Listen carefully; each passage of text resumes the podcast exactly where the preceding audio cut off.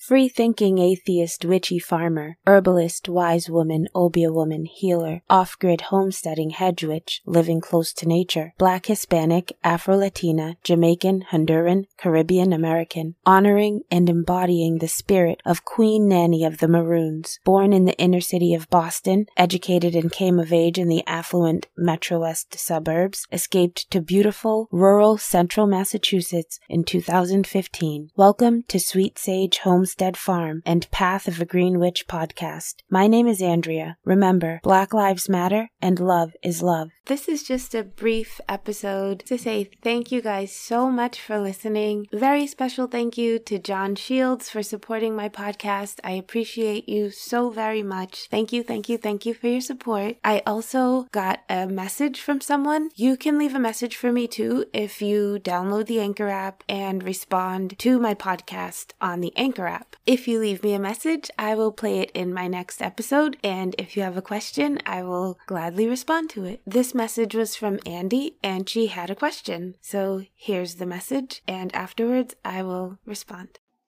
Hi, my name is Andy. I'm from Seattle, Washington, and I am a beginner witch. I love your podcast so far. I'm so excited to learn more.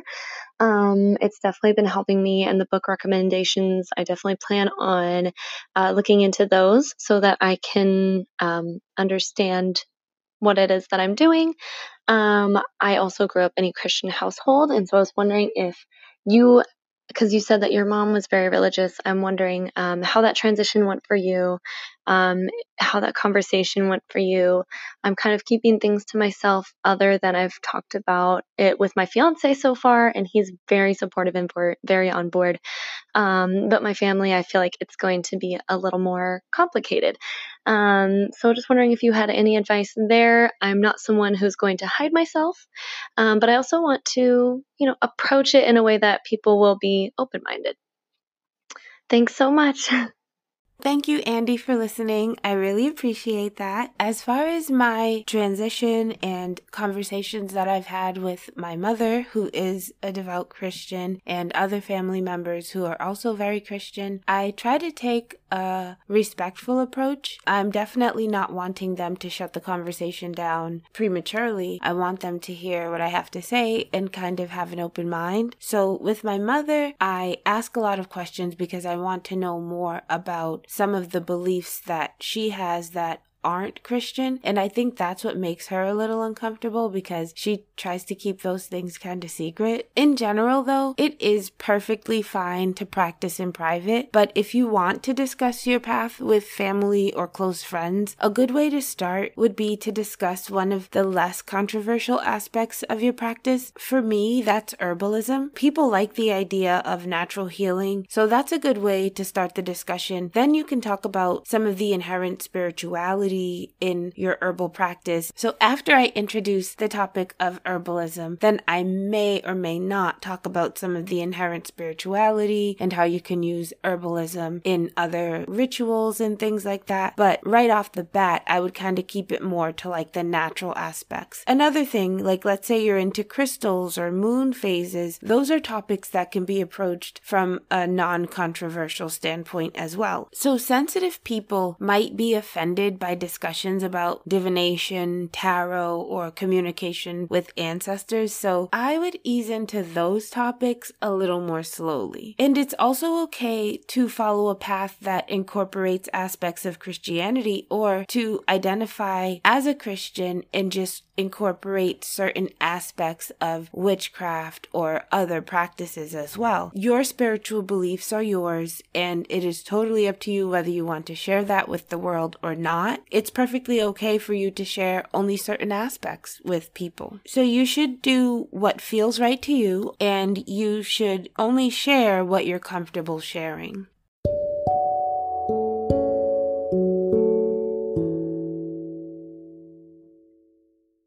So far, I've only mentioned my mother in my podcasts, and I was actually much closer to my father growing up. We were like total super close buddies, and I have a million stories I could tell about my father. But in general, I would say I was raised in a Christian home, but there was definitely a lot of other spirituality and other superstitious beliefs and stuff like that. I remember my father used to tell me a lot of ghost stories when I was little. And the weird thing is that a lot of those stories, they were stories that he said were personal experiences of his. That's interesting. I need to talk to him more about that sort of stuff. So my mother made my siblings and me study the Bible. We also had to go to church and participate in church activities, but we didn't stick to one denomination of Christianity. I remember going to like loud churches where the people would dance around and get the Holy Spirit and everyone had a tambourine to rejoice with. And the noise did not keep my brothers and me awake. We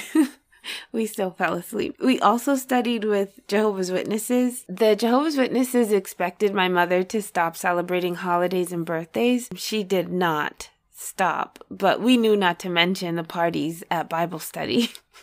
when I was about 13, I sort of rejected religion. I declared that I was atheist, and my mother thought that meant that I had started like worshiping the devil or something. I, I agree, I went through a little dark phase, but no, there was no devil worship. When I recently told my mother that I am a witch, she seemed really uncomfortable because I think for her, those aspects of your belief system are supposed to be kept private. And I think that goes back to the Caribbean heritage of hers and how Obeah was outlawed in so many places, and then how you're taught in Christianity that anything that is not Christian is basically of the devil. There's just a lot of you keep your superstitious beliefs kind of on the hush, and she was uncomfortable having such an open conversation about it. she seemed uncomfortable with me declaring it so openly. But throughout my childhood, my mother would mention things that were traditional beliefs in my culture that don't come from Christianity. For example, my mother will often have random safety pins on her clothes, and she told me that it's a way to make sure she holds on to her money, like figuratively. And I looked it up, and apparently, Ukrainians attach safety pins to children's clothes to ward off evil spirits. It seems to be something that people do for various reasons. My mother also says that you can lift a curse that has been put on you by crossing an ocean. And if you see a bright green grasshopper in your house, es una esperanza. And you're probably going to get some money soon or something. There are bad omens too, but despite all all of the tradition and culture that she exposed me to, she does not want me to openly declare that those things are part of my belief system. The more I learn about Obeah, the more sense all of this makes. Christianity was forced on enslaved people, and we are still dealing with the results of that. I think it's fine to identify as a Christian as long as you're not one of those people who are being holier than thou in the sense of anyone who doesn't believe what you believe is condemned to hell and a terrible person. I hope that answers the question and gives you guys a little bit more background on me and my family. My father was never a very religious person. I think if you asked him, he would say yes, he believes in God, but he was never really into church and all of that kind of stuff. And I think he had a lot more respect for other forms of spirituality, more so than my mother, I would say. Thank you so much for listening. Thanks for the question. If you'd like to support my podcast, you can check the link in the description box below. It's also easy if you are on the Anchor app. Thank you again to John Shields. I really, really appreciate your support. And thank you to Andy for asking the question. I hope everyone is having a beautiful day. Thanks for listening listening.